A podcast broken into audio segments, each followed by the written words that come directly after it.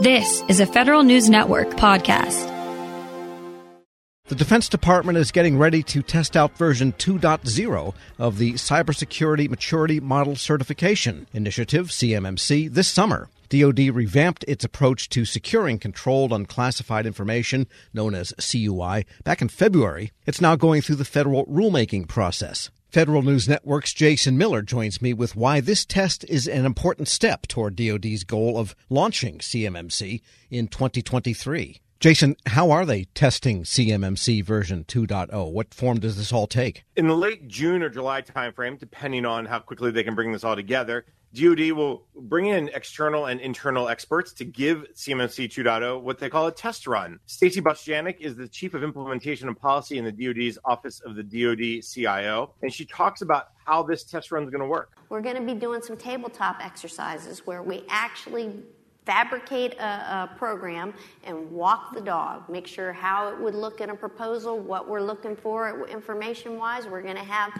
members from the DIB SCC participate with us so we can hear from your perspective like, you know, that's a bridge too far, that's too hard for us. We need to rewicker it a different way to make sure that what we put together is an executable program that people can participate in and understand from the get go what your requirements are and how you have to manage and handle things. Bostjanek says these tabletop exercises will further inform their processes going forward as DoD gets closer to launch uh, CMMC in 2023.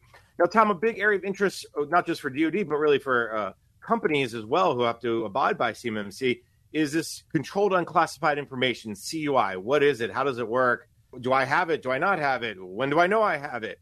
And Bostjanek says contractors who hold certain kinds of CMMC level two CUI, and reminder time CMMC is three levels now instead of five levels, they're going to need to do a self assessment for certain types of data under level two, while others who hold maybe more sensitive data in, that's considered level two data will need a third party assessment. What we are working through, and with those tabletop exercises that we're working on today, is going to ferret out where we feel that we can bifurcate level two, where we have prioritized and non prioritized CUI.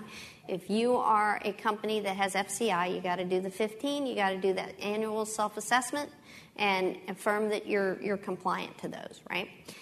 For CMMC level two, with the non prioritized CUI, a company will be able to do a self assessment and then do the annual affirmation that they're still compliant with that assessment. And you would have to do the self assessment once every three years. Now, I heard Bostjanek mentioned FCI. This is called Federal Contract Information. This is just typical information that every federal contract has in it. There's 15 basic controls around cybersecurity that vendors must have in place to protect this, what they call low level of data. And more broadly, the rollout status of CMMC. I mean, it's getting to be kind of long in tooth now since it was first proposed, and now we're talking 2023. What are some other dates and deadlines vendors ought to be watching for? You're absolutely right, Tom. It's been almost three years since we first started talking about this thing called CMMC. And, you know, to DOD's credit, they did take a step back and, and in last year and released new the 2.0 version in February. This is a less onerous, more streamlined approach. They hope it's three levels, more focused on self assessments, and really focused again, going back to this idea of the type of CUI or other data your company holds and has to protect. There are both self assessments for level one and some areas of level two, and level three will require a third party assessment, both from an independent one and potentially from uh, something called the DIBCAC the uh, um, which is uh, uh, DCMA folks. Um, now, Dr. Kelly Fletcher is the principal deputy CIO. She says the program rollout is coming together over the next year. We are writing a proposed rule change to sections 32 and 48 of the CFR, and that is happening behind the scenes. There are people working super, super hard on this, but you are not going to see it. We at DoD CIO are going to submit these draft rules to OMB, and then they're going to enter into the rulemaking process. We think that the rule will be published for public comment in March 2023. So, in about a, yeah, a little less than a year. And the reason that's really important is this is public comment. Uh, y'all have the opportunity to comment, and we want your comments. Uh, you know, I want you to say this is too onerous, this is expensive, this isn't onerous enough. We want those comments. And the way that you can do that is through the OMB website, and that'll be in March about. And then CMM 2.0 will be part of contracts as soon as summer 2023. Uh, so that's pretty soon, but it does buy you a year, right, to start getting after this. Fletcher says the RFI or RFP will say clearly what level is required for CMMC. So that's where really vendors really need to start paying attention to. And Bostjanek actually adds that DoD is strongly encouraging the services and, and, and defense agencies to put out RFIs ahead of any solicitation that will require CMMC. So those requirements are known by the contractors well ahead of a final solicitation or even a draft solicitation so they can be prepared and understand okay i need to get to this level one two or three ahead of of the bidding or at least in time to if i win the contract to do work on the contract. So DoD is trying to really add that uh, extend that timeline and give vendors more time more understanding uh, more more ways to be prepared. We're speaking with Federal News Network's Jason Miller, and one of the knocks on CMMC 1.0 was the potential costs it would impose on small businesses. So, how can the little guys and how can the big guys get ready for when DoD starts putting these requirements in contracts, as you say in 2023? Yeah, let, us start with the big guys. I think that that's the one that's more well known. They and one thing that DoD and, and both Kelly Fletcher has said and Stacy Bostjanek has said that just talking about CMMC over the last two or three years has really kind of lit a fire under a lot of these contractors to really look at themselves and say, how are we doing against self uh, the self assessments, the NIST 800 171 control list? Uh, what can we do to to move ourselves in the right direction? Tom, when you add on top of that all the cyber threats we're seeing, whether it's the Colonial Pipeline attack or Log4j or or the ransomwares that have, have really grown. I think all of those things has really spurred this action. So I think the first thing uh, you know all these agencies, all these contractors can do is look at okay, where do they stand today? How are they meeting the the requirements under NIST 800 171? And I think that's that's starting to happen, and I think that's a, a good thing. Small businesses, in particular, Tom, are, are really the ones area I think you're right that are struggling. And I think one thing that the small businesses can do, and I was just at an AFCEA Nova conference where they talked about the, the small businesses. And there's something that DoD launched called Project Spectrum.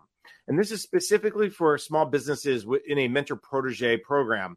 And they've had a, an on year uh, ongoing pilot program to improve cybersecurity of small companies through this mentor protege relationship. But they're really trying to expand it and really bring in the CMMC pieces and parts. So they uh, are, are, asking for people to apply if you're a part of a mentor protege program. And just as an aside, Tom, the Small Business Administration has made it a lot easier to be part of a mentor protege program. They've changed the rules in the last couple of years. Uh, it's, it's, no longer you can only have one protege and one mentor. You can have multiple proteges to one mentor. Secondly, DoD has really consolidated and centralized this approach to mentor protege. For instance, Tom, it used to be, well, I have an agreement for the Army, but that agreement doesn't shift to the Navy. Well, now it can shift to the Navy. So I could be a protege with a mentor who focuses on the Army, and I can be a protege with a mentor that focuses on the Navy, but it's the same agreement DoD wide. So I think those are really positive signs. Getting back to CMMC, they're opening up a pilot application where a sponsoring military agency and a mentor protege program can go through a readiness check and really see how they meet CMMC levels one and two and the areas under NIST 800 171. And there's no cost for these small businesses to be a part of this pilot program. So Project Spectrum, we're going to link to that on federalnewsnetwork.com. Oh, and finally, briefly, how is DoD preparing to handle 80,000 companies that will need to be certified in this level two or level three? That is a huge lift, and it's been a big lift for a long time. The big concern, time remains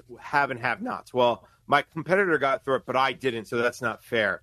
And I think DoD has tried to make some changes to CMMC itself to, to address that issue. So, uh, one big change they made, for instance, Tom, was this idea that you have to be CMMC level one, two, or three by the time you start to work on the contract versus when you bid on the contract. So that gives you time. The second thing they've done is increase the number of people who are doing the third party assessments within the DoD, something called the DIBCAC. And I think that's really important. The DIBCAC has, has increased the numbers by where they're looking to increase their the number of people who can do assessments by 140 people over the next you know six nine months or so to get ready for this influx of of work that they expect to come from CMMC. So they got funding, they're hiring people. I think DoD understands the lift that's uh, in front of them. Federal News Network's Jason Miller, thanks so much. Always a pleasure, Tom. And check out his comprehensive story at federalnewsnetwork.com. Hello, and welcome to the Lessons in Leadership podcast.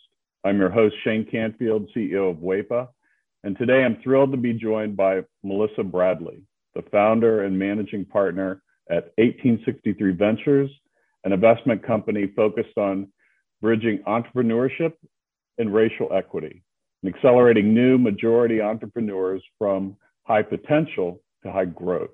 Additionally, Melissa is co founder of venture backed Ureeka, a community where small businesses gain unprecedented access to the expertise needed to grow their businesses and has more than 20 years of entrepreneurship, investment, and leadership experience. Melissa, welcome and thank you for being here. My pleasure. Thank you for having me. Who is the first person that you remember looking up to as a leader, and what was it about them that inspired you? So there are actually two people. Um, the first person personally was my mom. Uh, she was a single parent. And what I realized is that she was the leader of our household, but she was also the leader of our community. Um, she was a staunch advocate for children's rights in public schools, making sure that we got a quality education. She was a staunch advocate around rights for renters. Um, we were not in a financial position that we actually ever owned a home, uh, but she made sure that people who lived in various types of housing we were in regular housing. The people who were in regular housing, public housing, she made sure that their rights were advocated for, um, and really just always kind of looked out for. I'll, I'll, use air quotes the little guy, while although we were the little guy. Uh, and then I would say she was a huge advocate of older folks. Um, as part of her job, she worked during the week uh, in a full time job and then clean houses on the weekend, but also took care of elderly folks and a staunch advocate for elderly rights. Um, so that was probably the, the first leader. And then I would say the second leader that really came about professionally was a woman named Crystal, Crystal Gaskins, uh, who actually ran a, headhunting temporary firm that I ended up uh, spending about a year at. But quickly realized that was not my calling.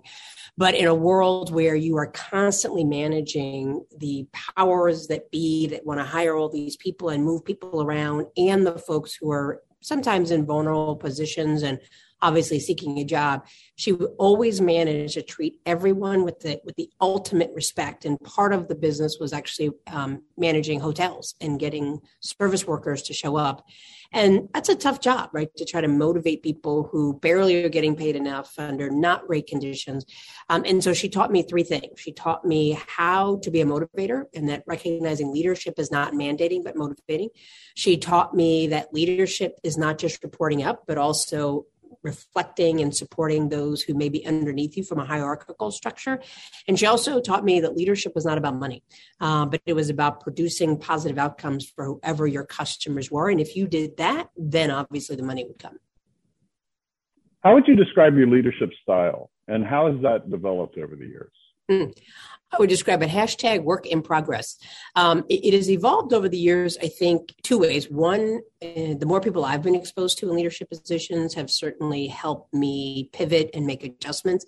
And then, certainly, as my leadership roles have elevated, and probably as the more people I've been responsible for has elevated. Uh, you know, certainly being managing partner and founder of 1863 Ventures, we manage a lot of people. We have actually tripled our staff this year. And so we went from three people to oh, actually 12 people plus and growing. Uh, and we went from a couple hundred members to almost 10,000 members. And that's a big deal. Um, I, so my leadership style has evolved in terms of more people that I have reporting to me. I think it's, I, I focus on autonomy. I focus, I'm, I'm, very clear that my role is to help other people be successful. Uh, I do set very clear deadlines. I am try to do a good job of kind of projecting what is the overall mission and vision, what are the KPIs and OKRs that we need to hit. And then I feel like I need to get out the way. I need not be a micromanager. I need to recognize, particularly since COVID, that people have kids, they have lives, they have ways that they know how they perform best. And so we now have people who work for me all over the world. And as long as we meet our deliverables, I don't need to know that you're sitting in a cubicle or sitting at your computer from nine to five. Um, and that's because I've been at those nine to five jobs where I literally had nothing to do, but I knew I was told I had to be in the office. Uh, and it just seemed like a complete waste of time. And so I'm really laser focused on outcomes and productivity and advancing the vision and mission and not on what does it look like? Because i think successful work looks different for everyone. And then i would say more externally as we now have grown to lots of members and we have a social media presence and i talk to people, I'm mindful that the, the probably the most important from an external uh, perspective about my leadership is that I am mindful that I am modeling not just for myself, but particularly for other leaders, and particularly Black women and certainly gay Black women. Uh, you know, there are not a lot of us. Um, you know, you mentioned that I'm a co founder of Ureeka, so I'm fortunate enough to be in the first 30 or so Black women that have been supported through venture capital, which is a sad statistic, but for a different topic. And so I'm mindful that people are always watching me. And I would say that certainly as a Black woman, people are always watching you, not always for the better and cheering you on, but waiting for you to make a mistake and slip up. And so I'm mindful that when I step into a room or I show up somewhere, I'm not just representing Melissa Bradley and my immediate family, I'm representing all of my members and potentially sending a signal effect of what other people are going to expect as Black women. And the final thing I would say that definitely has evolved since now that I'm over 50 uh, is that I feel a much greater freedom to say what's on my mind. Um, than I did before, and I and I do that. I probably said what was on my mind before, but in a way that was reflective of my frustration and anger with the system. And now I say it with the expect with the level of calmness and the expectation that it's important that we are honest around what do black communities experience?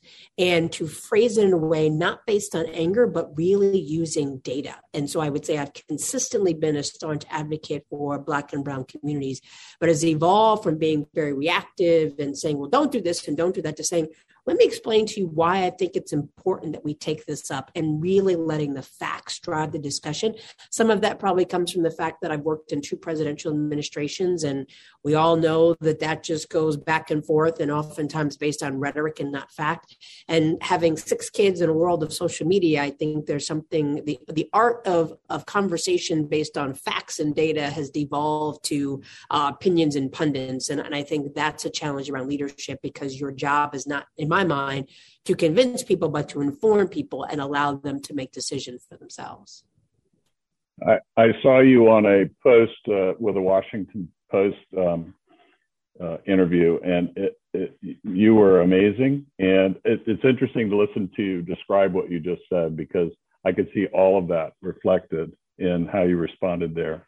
And um, make one other quick uh, comment about as a company grows, WEPA is growing as well. And you are so spot on. We have, as, as leaders, we have to let go and trust those people that work for us and empower them to do their job and then let them roll. And that's not always easy. This episode is brought to you by Zelle. Whenever you're sending money through an app or online, it's important to do it safely. Here are a few helpful tips. First, always make sure you know and trust the person you are sending money to. Second, Confirm you have entered their contact details correctly. And finally, if you don't trust the person or your recipient is rushing you to send money right away, think twice before sending money through an app or online. Grab a 30-day free trial of LiveXLive Plus, and you'll get unlimited skips, commercial-free music, and all of the podcasts and live streaming events you can handle. Visit livexlive.com slash podcast one to learn more and start your free trial.